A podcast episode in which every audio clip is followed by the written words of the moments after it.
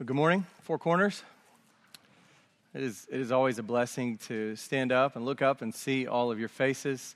You know, I hope that our time uh, in Romans twelve and thirteen so far has increased your affections for God's people. You know, that is one of the very practical effects of the last several passages that we've looked at, is it raises our affection for God's people, that we We exist in a family, and this is a local body of believers, a local family, a local expression of that larger family across space and time that is Christ's church. So I pray that your love for your brothers and sisters, even those maybe that you had some grievances against in the past, or maybe that frustrate you in this or that way, or maybe just folks that you haven't gotten to know yet, uh, that our time the last few sermons in particular has uh, done that in your heart.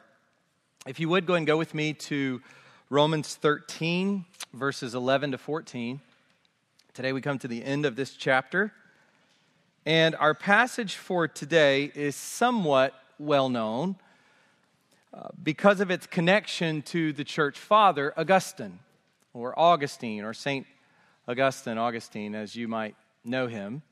Uh, Augustine of Hippo, uh, he was one of the most well-known church fathers. He's been considered probably the most significant theologian in the history of the Christian church after the apostles. And this passage that we're going to look at today, Romans thirteen, eleven to fourteen, played a particularly special role in his life. And, uh, you know, we've seen that in our own lives. The way that God uses a text or a set of texts to minister to us, maybe in life in general, or at the point of our conversion, or just in different seasons of life, we see how God will take his word and he will use it for us in very specific ways. Well, that happened uh, one day with Augustine. He had been His mother was a faithful Christian, Monica, and she had been praying for him for a long time. His life would be characterized by sort of intellectual vanity. Uh, he was pursuing all the philosophies of the day. He was quite a, a rhetorician. He was very intelligent and successful in a lot of ways. He was also uh, highly engaged in sexual immorality. He was just pursuing the city life as a young man. And his mother, a Christian, had been praying for him for some time, and God was continually working on him. But one day, all of that came to a crisis point for him. And he's in a garden, under a tree. He falls down weeping, and he just feels enslaved to his uncleanness, to his sexual sin. And he's just crying out to God, crying out to God for a change of heart, crying out to God for a turning point in his life. Fascinating story. Uh, next door to that garden, there are some kids playing a game. And they're just running around playing, you know, like our kids do. And they were saying, take up and read, take up and read, take up and read. And he recalls how he wondered, he was thinking about what, what kind of game is that? I have, haven't heard that game before. But regardless, he took it as something that he needed to pay attention to. And he had a copy of the scriptures sitting nearby, and he Uh, determined to just pick it up and look at whatever was in front of him, to take up and read. And as he took up the scriptures and read, his eyes fell on our passage for today. And it was that text that Augustine, as he describes it, it was as though uh, everything was changed. He, he had uh, immediate certainty, he had immediate rest, immediate peace. And that passage God used to bring finality to Augustine's conversion. We see a similar thing with Romans one seventeen in the life of Martin Luther. And so it's just neat to see how God has used Romans in these two towering figures throughout church history. But this passage for today played an important role in his life. And I pray that today, as we come to it, as Mark prayed at the beginning, God has brought us here sovereignly, providentially. We're here this morning. This is not just another Sunday. This is a providential appointment where God is putting before us this great text, and he's calling us to obey it. He's calling us to be transformed by the renewal of our minds as we encounter it. And so I pray that will happen for each of us in our own way as God works this morning.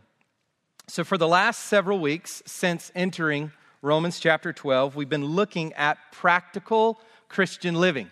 That's been the focus. Coming out of the eleven chapters of robust theology, now we are looking at what it looks like to live the Christian life on the ground. And in chapter thirteen, so far, we've seen two major themes. So this will be the third sermon and last sermon on chapter thirteen. And we've seen prior to today two other themes. Verses one to seven, submitting to the authorities. And then in verses eight to ten, loving our neighbor.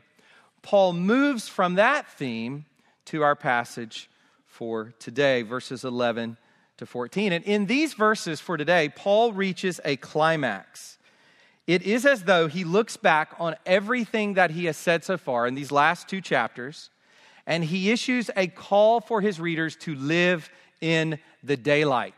That's the big idea for today's passage. He calls his readers to live in the daylight, to live as children of light or children of the day, as he says in First Thessalonians five five. That's why we had uh, had Mark read that passage. That's a that really is a parallel passage to what we're looking at today. And there in First Thessalonians five, Paul refers to the Christians as children of light, children of the day. So the title for the sermon this morning is Living in the Daylight. You can see that up there on the screen. So if you would go ahead and stand for the reading of God's Word. We're going to read all of chapter thirteen just so you can get the flow. Uh, but verses eleven to fourteen are our focus. And let me just say this. Recently I've been studying uh, Augustine's sermons or homilies on the Gospel of John. And I came across recently in the introduction to those uh, that the editor was describing how in Augustine's day, the people would come to the church building, the cathedral building, and they would hear Augustine preach, and they stood the entire time that he preached. So uh, so we're just grateful that we're we have these seats here uh, in this building. So we're just going to stand for the reading of God's Word, not for the entirety of the preaching of God's Word, but while recognizing that some in the past have done that. So let's read Romans chapter thirteen, verses one to fourteen. This is God's word. It is perfect and profitable for his people. May it do its work today. Let every person be subject to the governing authorities, for there is no authority except from God, and those that exist have been instituted by God. Therefore, whoever resists the authorities resists what God has appointed, and those who resist will incur judgment.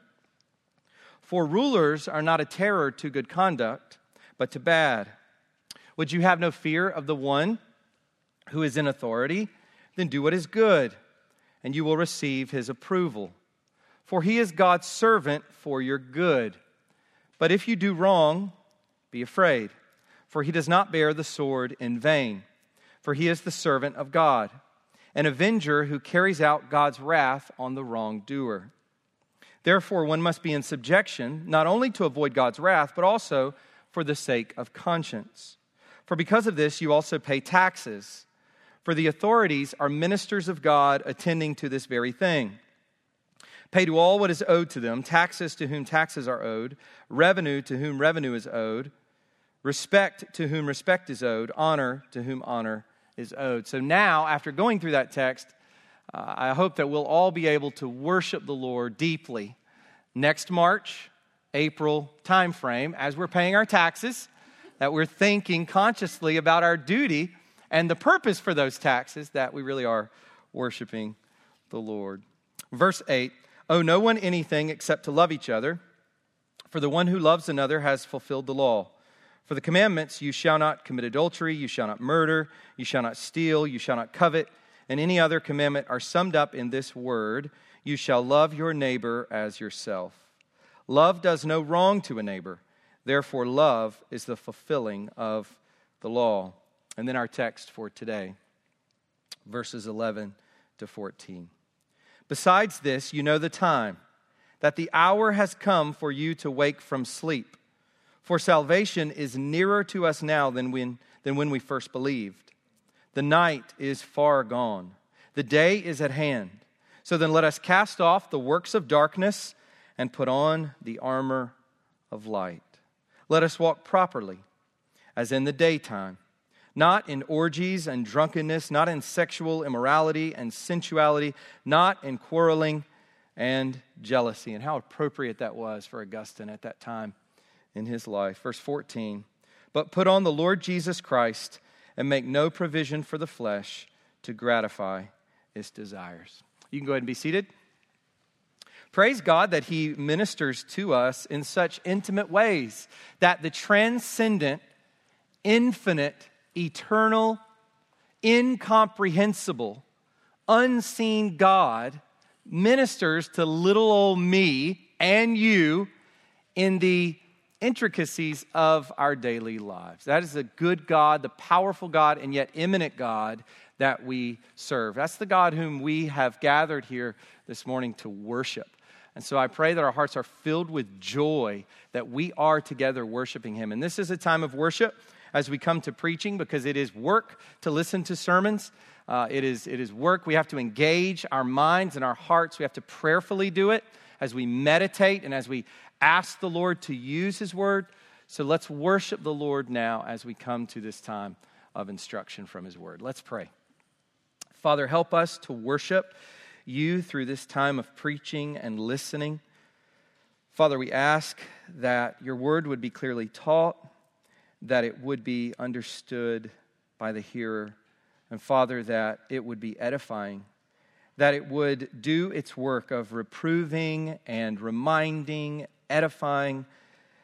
Lord, that it would give us a greater understanding of who we are, and that as we understand more or are reminded more of who we are, that our lives would reflect that, that as we behold the Lord, the glory of the Lord, that we would be transformed into that same image from one degree of glory to another.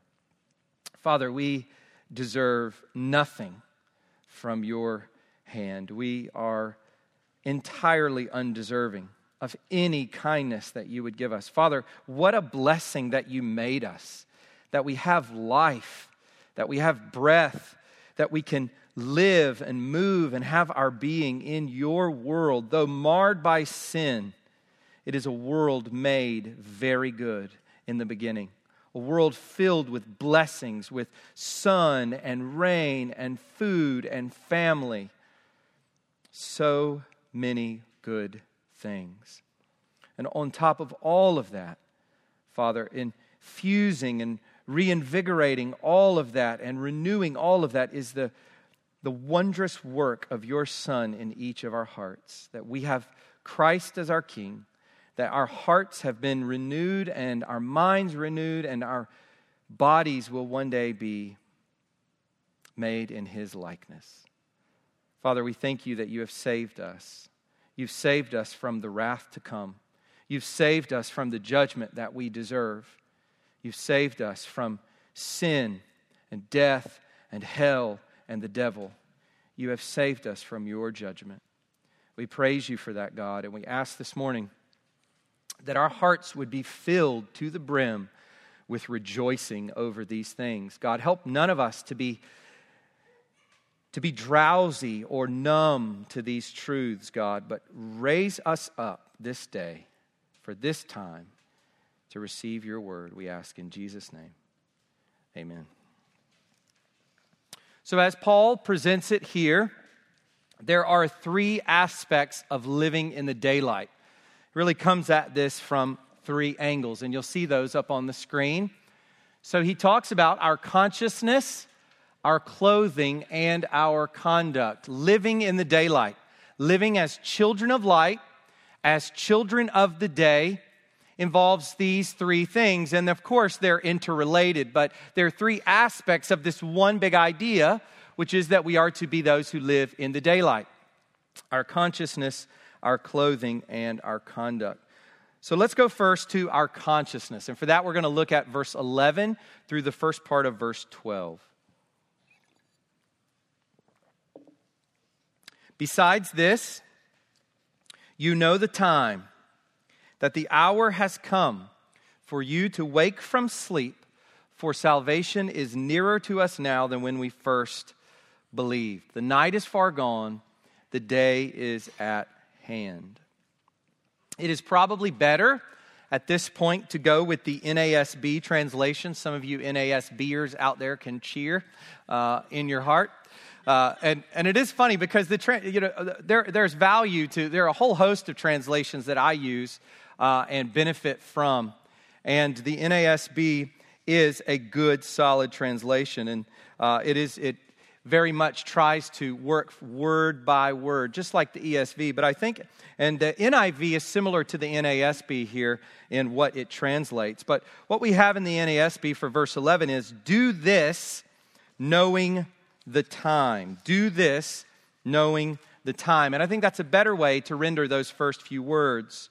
In other words, Paul is looking back over what he's been saying, probably since the beginning of chapter twelve, and he's concluding with this message. Do all of this knowing where you are situated. So you, I think we have to supply the verb do here. Uh, it makes sense in the context and with the grammar that Paul has at the beginning of verse eleven. Do all of this, all that he's been saying, do this knowing where you are situated, knowing the time that you are in. Paul's language has to do with the last days. This is eschatological language. Now, I used that word uh, several weeks back and had someone come up afterwards and say, what in the world does that mean? So I, I have to be careful about that. But eschatology is the study of last things. And if you say something is eschatological, it is that means it's referring to last things. That that's the, that's the frame of reference there. And so Paul's language here is eschatological. It has to do with the last days. He is reminding his readers where they are situated along the timeline of redemptive history.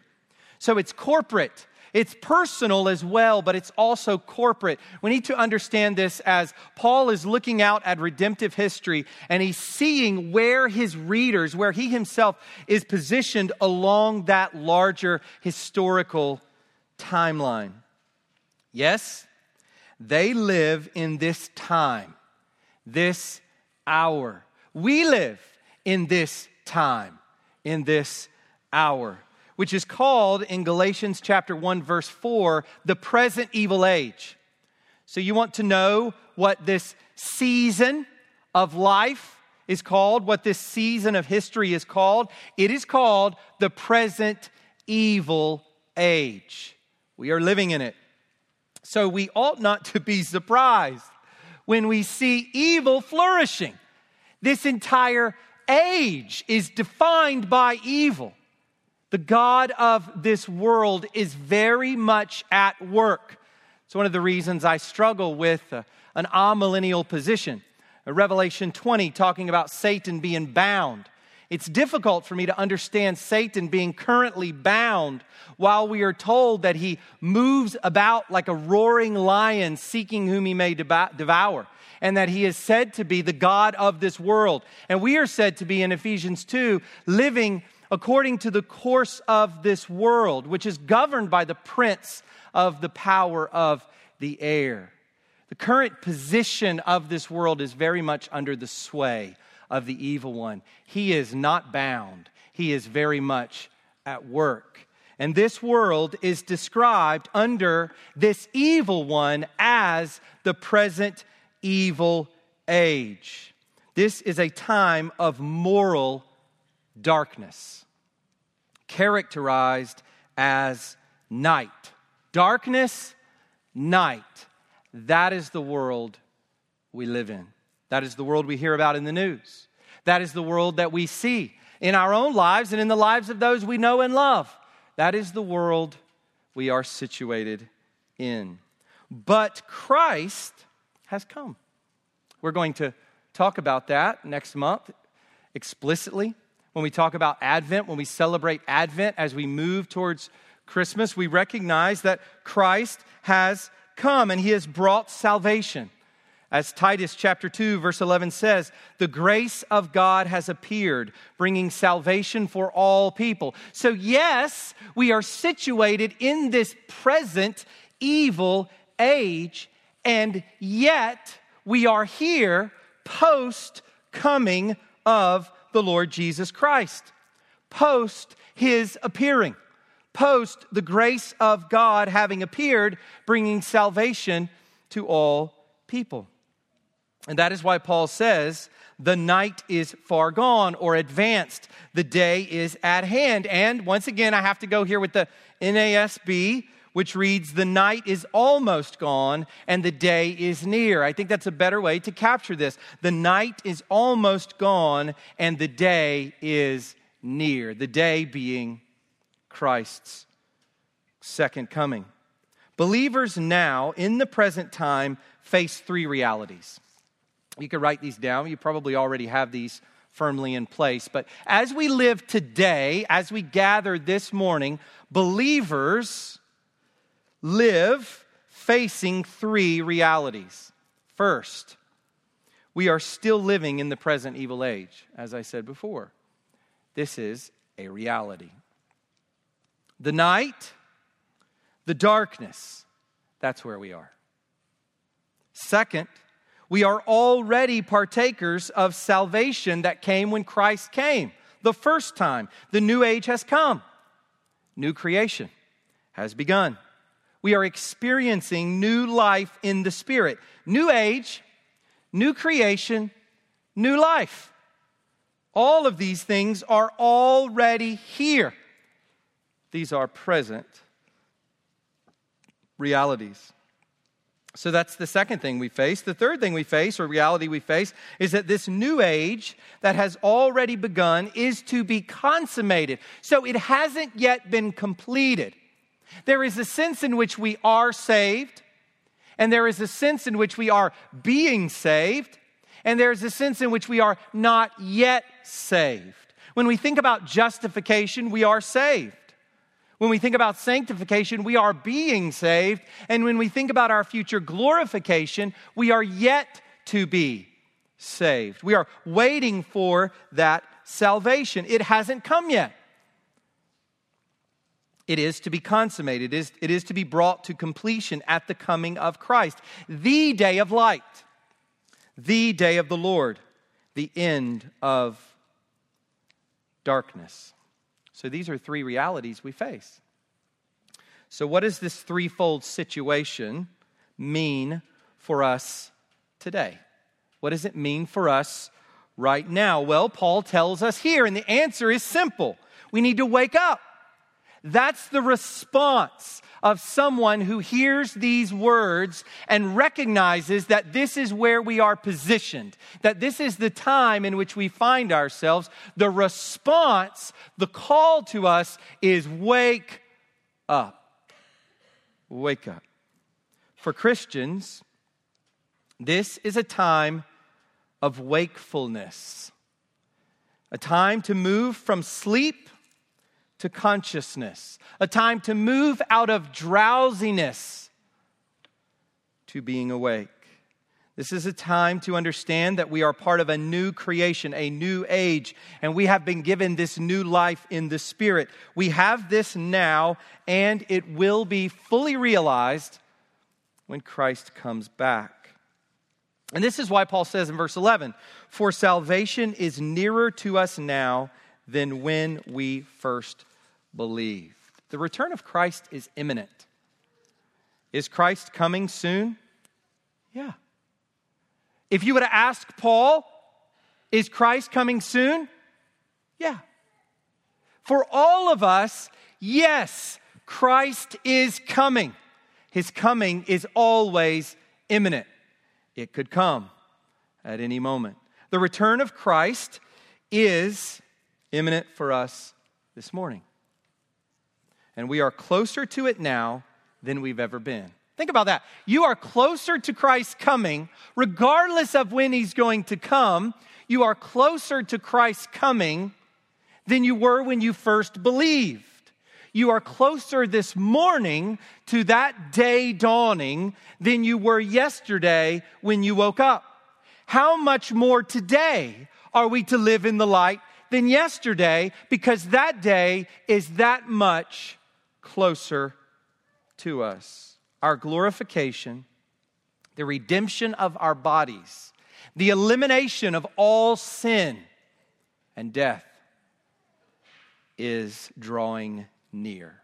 Romans eight twenty-three, we read that, we studied that. Paul says, we ourselves who have the first fruits of the Spirit, there's that down payment of new life, that down payment of the new age, of the new creation. We have the first fruits of the Spirit. We groan inwardly, Paul said then, as we wait eagerly for adoption as sons, the redemption of our bodies. We prayed earlier for sickness. We prayed earlier for ailments. We recognize that uh, this life is frail. We're all headed towards the grave, and it's going to come quicker than we would like, even if we live to be very old. And we recognize our battle with our mortal bodies, with sin. All of this will be transformed and perfected on that great day. This is not a time for us to be just doing life. This is Paul's point about wakefulness, about consciousness. This is not a time for us to be just doing life, going through the motions of life, just checking those boxes, doing our routines, pursuing our goals, pursuing our dreams. That's not what this life is about. We are to be wakeful, not moving with the current, to be asleep with the world. How often are we just asleep with everybody else? Drowsy, sleepy people. Drowsy, sleepy Christians. Living in the night. Living in the darkness. This is a call to wake up from the world's slumber. And that's how it hit Augustine as he was pursuing his passions, his pleasures, himself. As the world tries to suck you in, do you think in these terms? Do you realize that you are a child of the day, a child of the light? Of course you're going to be different than your unbelieving neighbors. Of course you're going to be different than your unbelieving siblings and family members. Of course you're going to be different, perhaps even than your unbelieving spouse. We are children of the day. Unbelievers are children of wrath, children of the night. Once you were darkness, Paul says to the Ephesians. That's what the unbelieving world is. Do you realize this? Are you awake to these realities? Do you realize that all around you there is moral darkness, night, and slumber? As you interact with people at work, as you go out and you just see people, do you get sucked right into the world? Or do, are you conscious of the fact that that is darkness? How easy it is for us to just moment by moment, day by day, just adopt the world's value system, to be moment by moment, tick by tick, conformed to this world. Satan is very crafty. He doesn't do it in an explosion. He doesn't just come and cause an explosion. He does that from time to time. But the way that Satan works in our lives is he takes the long view. He's got a long time to work. And moment by moment, little by little, he chips away at your heavenly mindedness with worldliness, with a love of this city of destruction. So Paul calls us here not to be spiritual sluggards. You remember Proverbs? Proverbs talks a lot about the, the slacker, the, the sluggard, the slothful person. Well, of course, Proverbs is talking about that very much in, in, in the practical sense of in our lives and when we get up and how we go about our day and how we approach our work. Paul is using that same imagery spiritually. So think of it that way. Paul is calling us away from being a spiritual sluggard. Wake up. And as Paul will go on to say, get dressed. And that's where we're going to turn now to our second point, which is our clothing. So we've looked at our consciousness. Now we look briefly at our clothing. Look at verse twelve, the latter part of verse twelve. So then, in light of what he's just said, so then, let us cast off the works of darkness and put on the armor of light. Paul has just told us that it's time to get up. It's time to wake up. I remember my mom coming into me when I was a, a kid. Get up, son. Get up, son. Come on, get up. And we see that with our own kids. Maybe you have a different system for that, but we want them to get out of bed somewhat quickly. We have to be uh, compassionate there. You know, we don't get out of bed so quickly either, uh, maybe. So we don't want to just jolt them right out of the bed. But Paul has just told us, wake up, get up. The day is at hand. The night is almost gone, and the day is near. We are living right now in the light of eternity. The day, the future day, has broken in, and we can see the light of it on the horizon. We are living now as though that future day of Christ has already come, and we are experiencing daily little tasters of that new day. So what do you do? What do you do when you wake up, when the day has invaded the night, when you rise from your sleep? What do you do? Well, of course, we have little things we do. But the big answer is you get dressed. You get up and you get ready. You get dressed. You put on your clothes. More specifically, you change from your night clothes, your pajamas, into the clothes you're going to go out into the day with. Hopefully, you don't go out in your pajamas. Unless you're going to Walmart or something like that. But you know, maybe, or you got to go pump gas. I don't know. But you don't generally go out in your pajamas. You change into your daytime clothes. Hopefully with a little bit of ironing.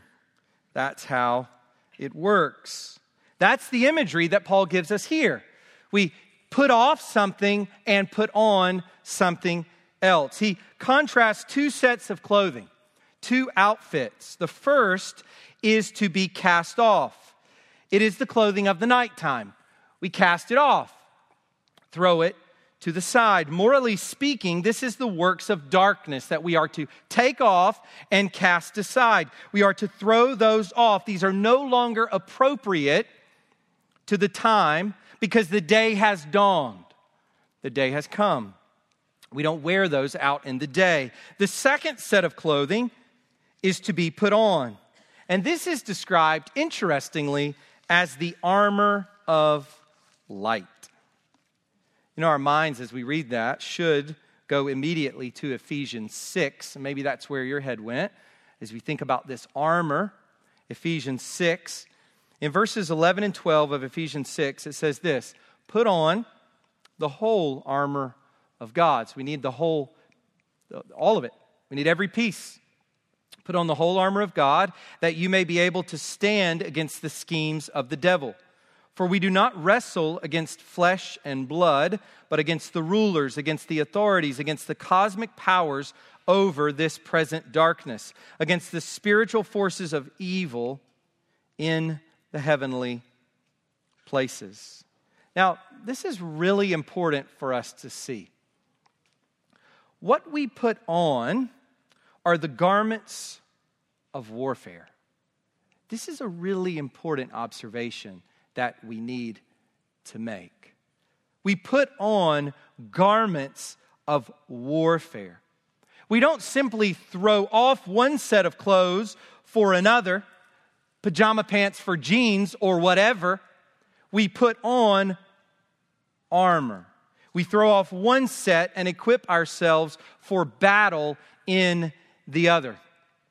Calvin describes it this way. He says, armor is mentioned rather than works because we are to carry on a warfare for the Lord. This is really important for our thinking about the Christian life. This is really important for our thinking about Christian identity. We throw off wickedness. Think about this. We throw off wickedness in order to face danger and hardship. That's what we're called to in the Christian life. How does that gospel preach? It preaches with power, because that's the gospel that the Holy Spirit uses to transform people's hearts. Through Christ, we are called to warfare. We are called to danger and hardship. Becoming a Christian isn't about all of our problems being fixed. I recently heard a Paul Washer sermon uh, about this very thing. He was just talking about how uh, people will get up and, and talk about how I came to Jesus and my whole life got better. No. It's not about our problems being fixed or entering into an easy peasy life. My life was so messed up and I found Jesus and now I'm just riding a wave. It's just beautiful. Just, just totally happy. Uh, easy going. No. When we become believers, we take up a sword, a sword that we did not have before in our pajamas, a shield, a helmet, and we go out to battle against a fierce and ruthless, unbound enemy, one who is working, who is roaming about, as I said before, seeking whom he may devour, plucking the seed from the path that lands there. As the gospel goes forth, the birds come, pluck it up so that it is not able to take root. Sowing weeds in the field, growing up thorns to choke out the word as it takes root. Very active, ruthless enemy, and we need every piece of this armor. As one commentator puts it, the Christian life is not a sleep, but a battle. So let me just ask you this. Is your conception of the Christian life more a sleep or a battle? To what extent is your conception of the Christian life a slumber? Be called to battle this morning. Be called to put on the armor of light. Be called to wake up, get out of bed, and put on your fighting gear. So what does that life clothed in the armor of light look like? What does it look like? And that brings us to our last point, our conduct. So we've seen our consciousness, our clothing, and now we come finally to our conduct. Look with me at verses thirteen to fourteen.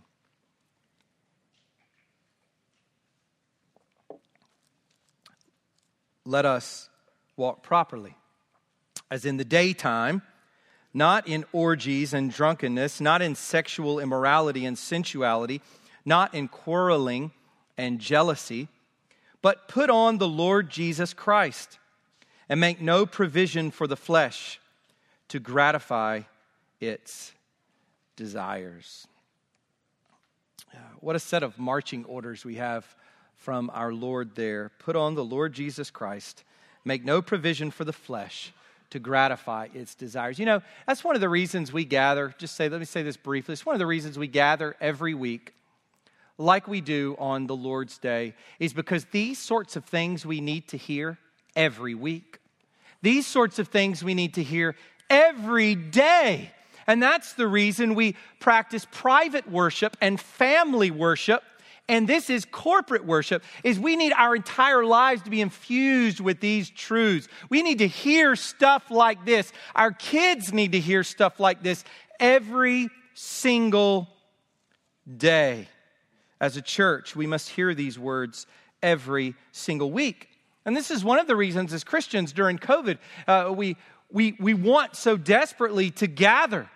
And so church is responding to the situation early on, but then as, as delays and delays and delays began to happen, the church recognized all over the world, and we see this here in this country in particular, we must gather, we must hear these things, we must worship our God together, we must hear His word taught together, we must sharpen one another, we must remind one another.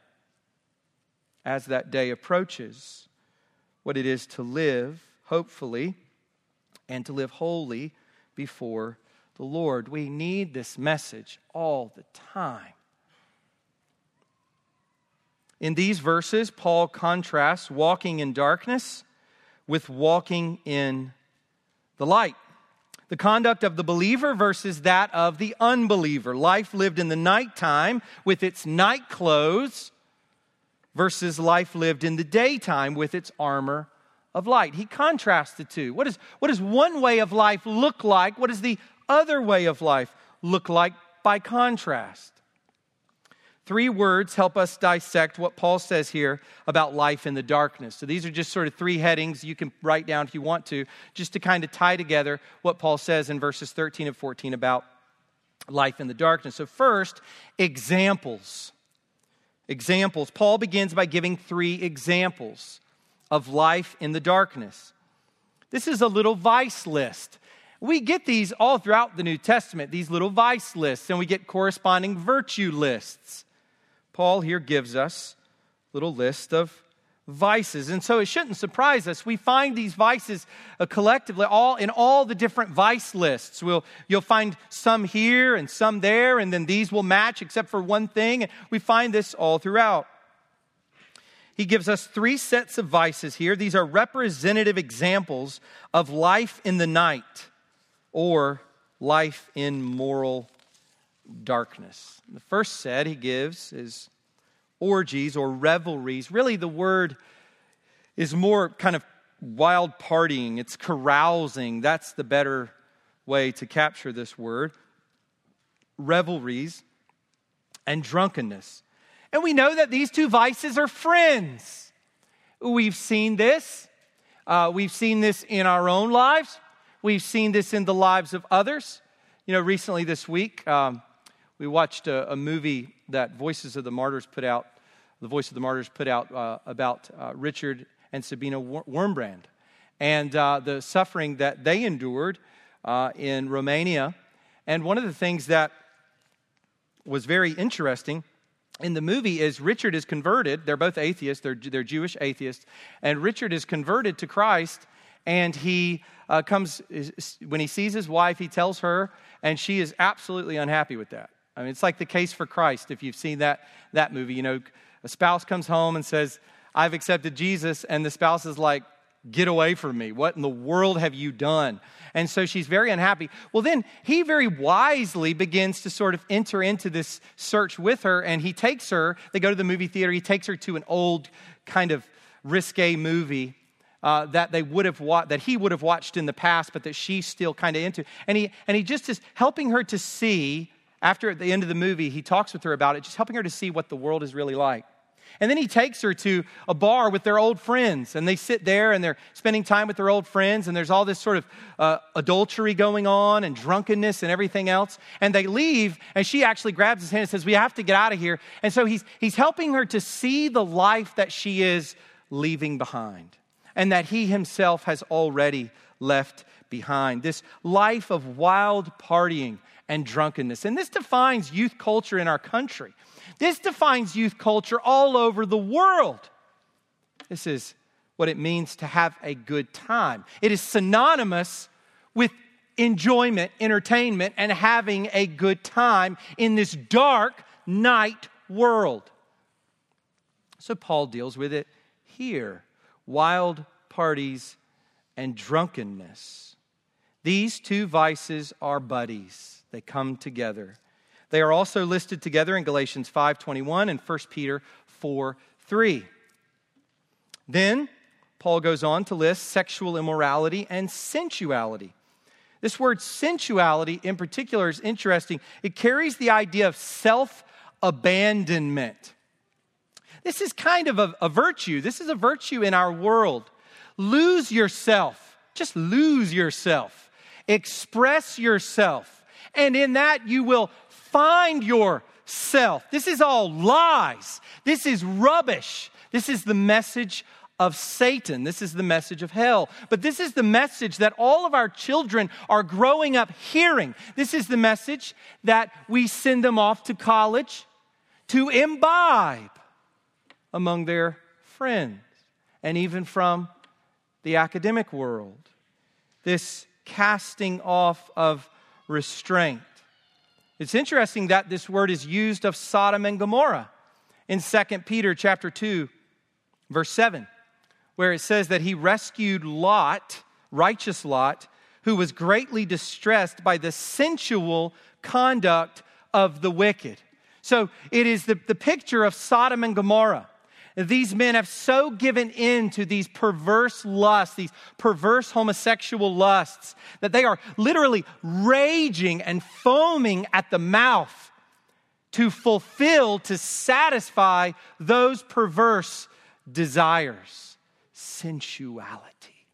The word itself in English just kind of gets at it.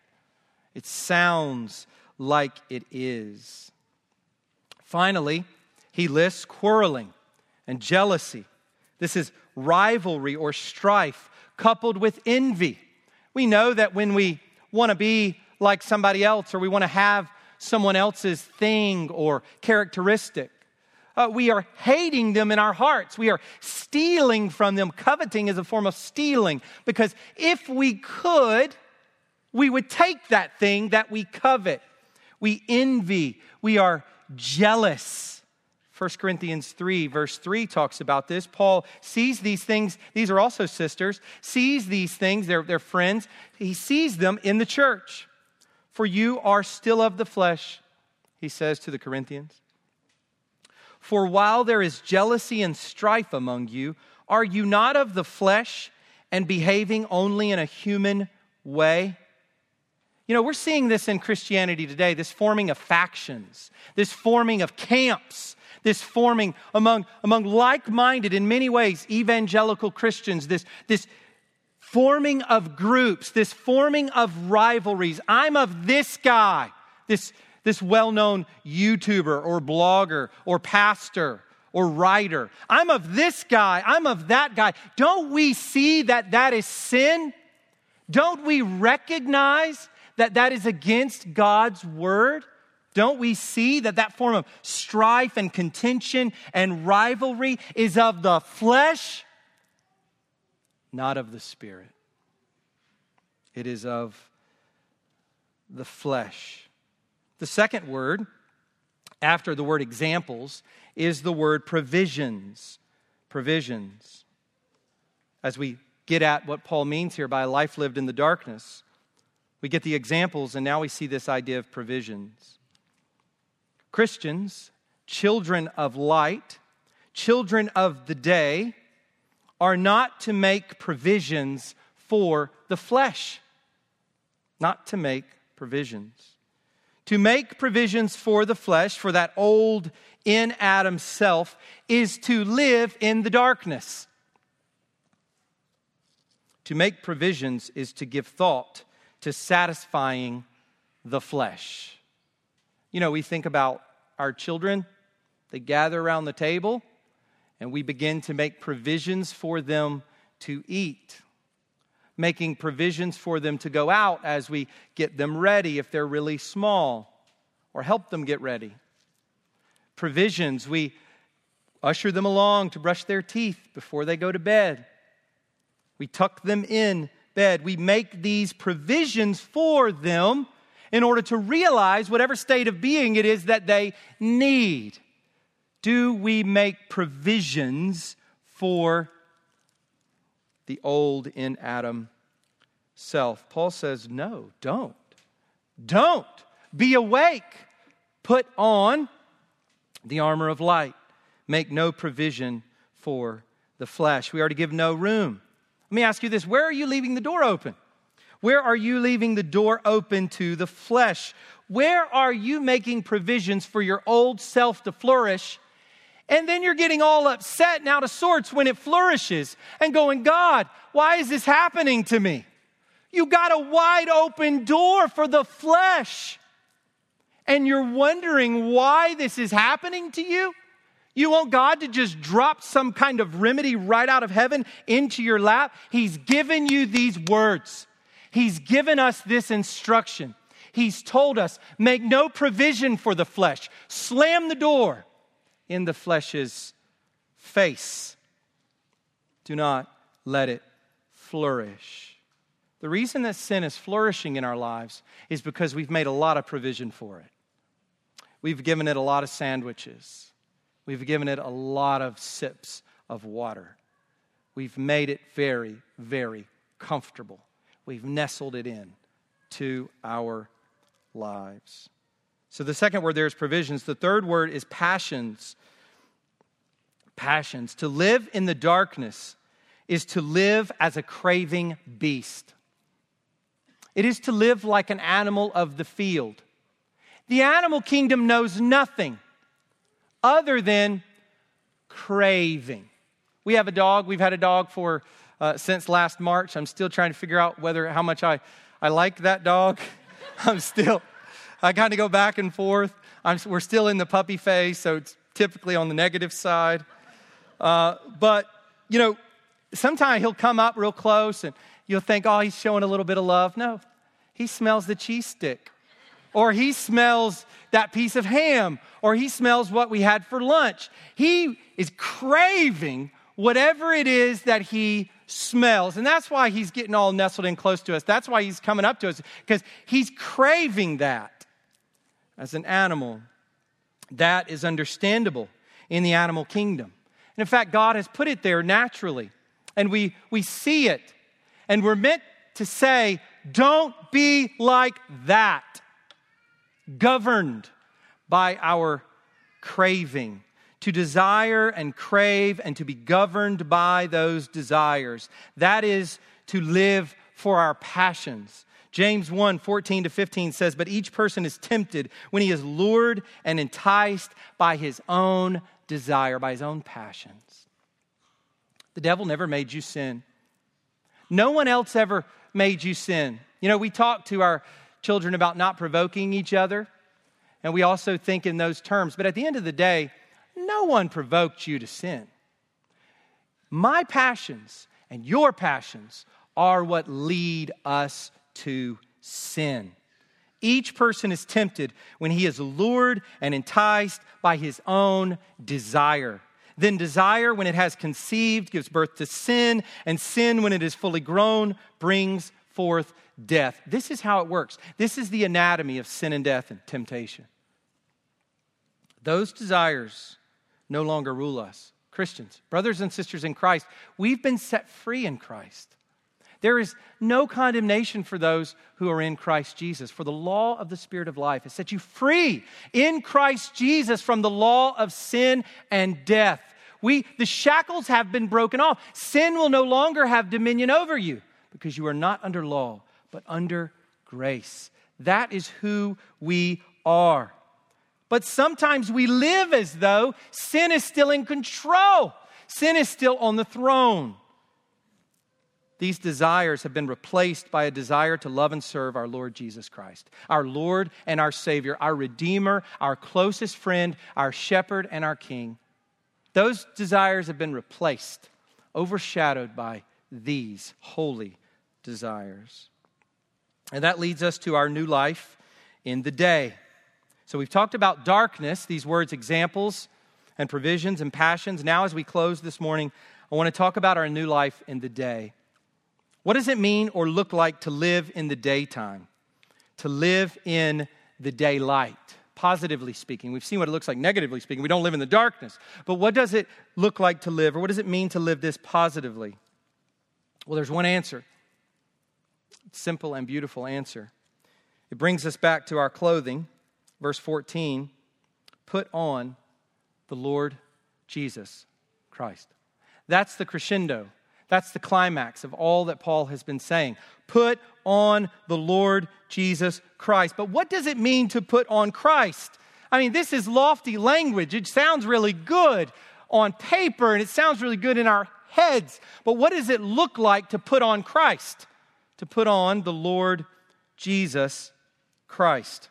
Well, I'm going to give you just a few facets to this. First, it is personal. It's personal. Notice that we don't merely take on behavior or a philosophy. Paul doesn't say put on Christianity. He doesn't say that. He says put on the Lord Jesus Christ.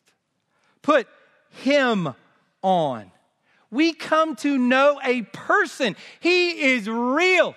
He exists. He rose from the dead. Christ is alive. now. He's as real as real can be. He is a person.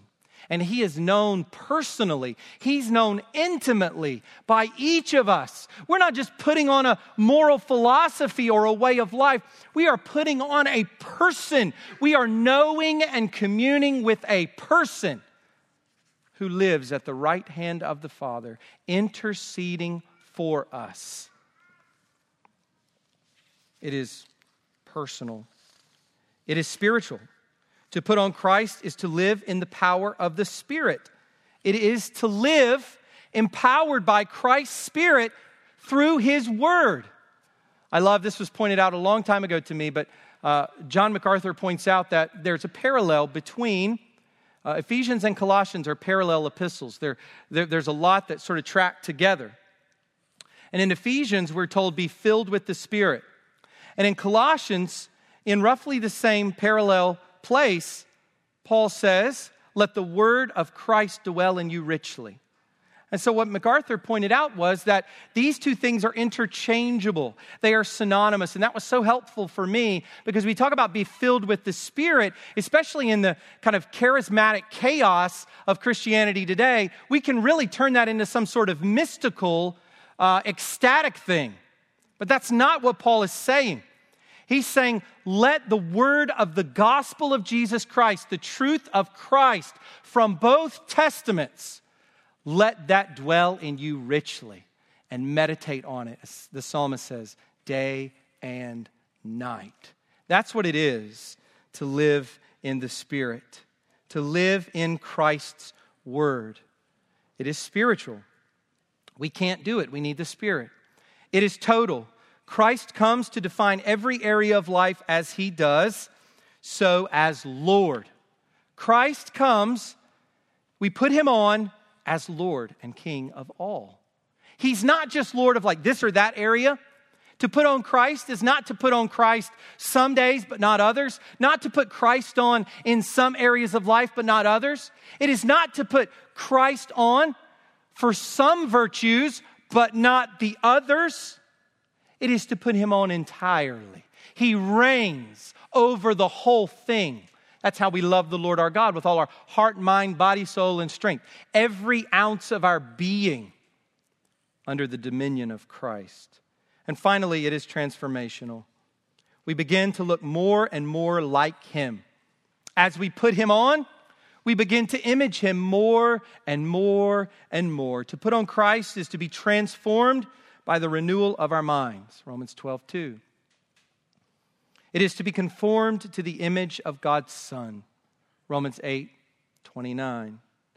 It is to behold the glory of the Lord and to be transformed into the same image from one degree of glory to another. Second Corinthians three eighteen. Are you experiencing change in your life? Maybe it's because there's too much slumber. Maybe it's because you're putting on the works of darkness. Maybe it's because you're making provision for the flesh. You're living like a beast in your passions and desires. The call is the same for all of us. Put on the Lord Jesus Christ. Personally, spiritually, totally, and transformationally for the sake of his name among all the nations. Let's pray. Father, we give you praise for this call to action, for this call to wakefulness. Lord, this call to live as Christ in the world. Lord, our hearts are so steeped in worldliness. This is such a naturalistic, materialistic, godless, fulfillment-seeking society that we live in. It is polluted from top to bottom, and we drink it every day. Father, thank you for calling us to be children of the day, children of the light, to put on he who is the light of the world. We thank you for him. We pray now that as we practice the Lord's Supper, that we would commune with him and with one another. In Christ's name, amen.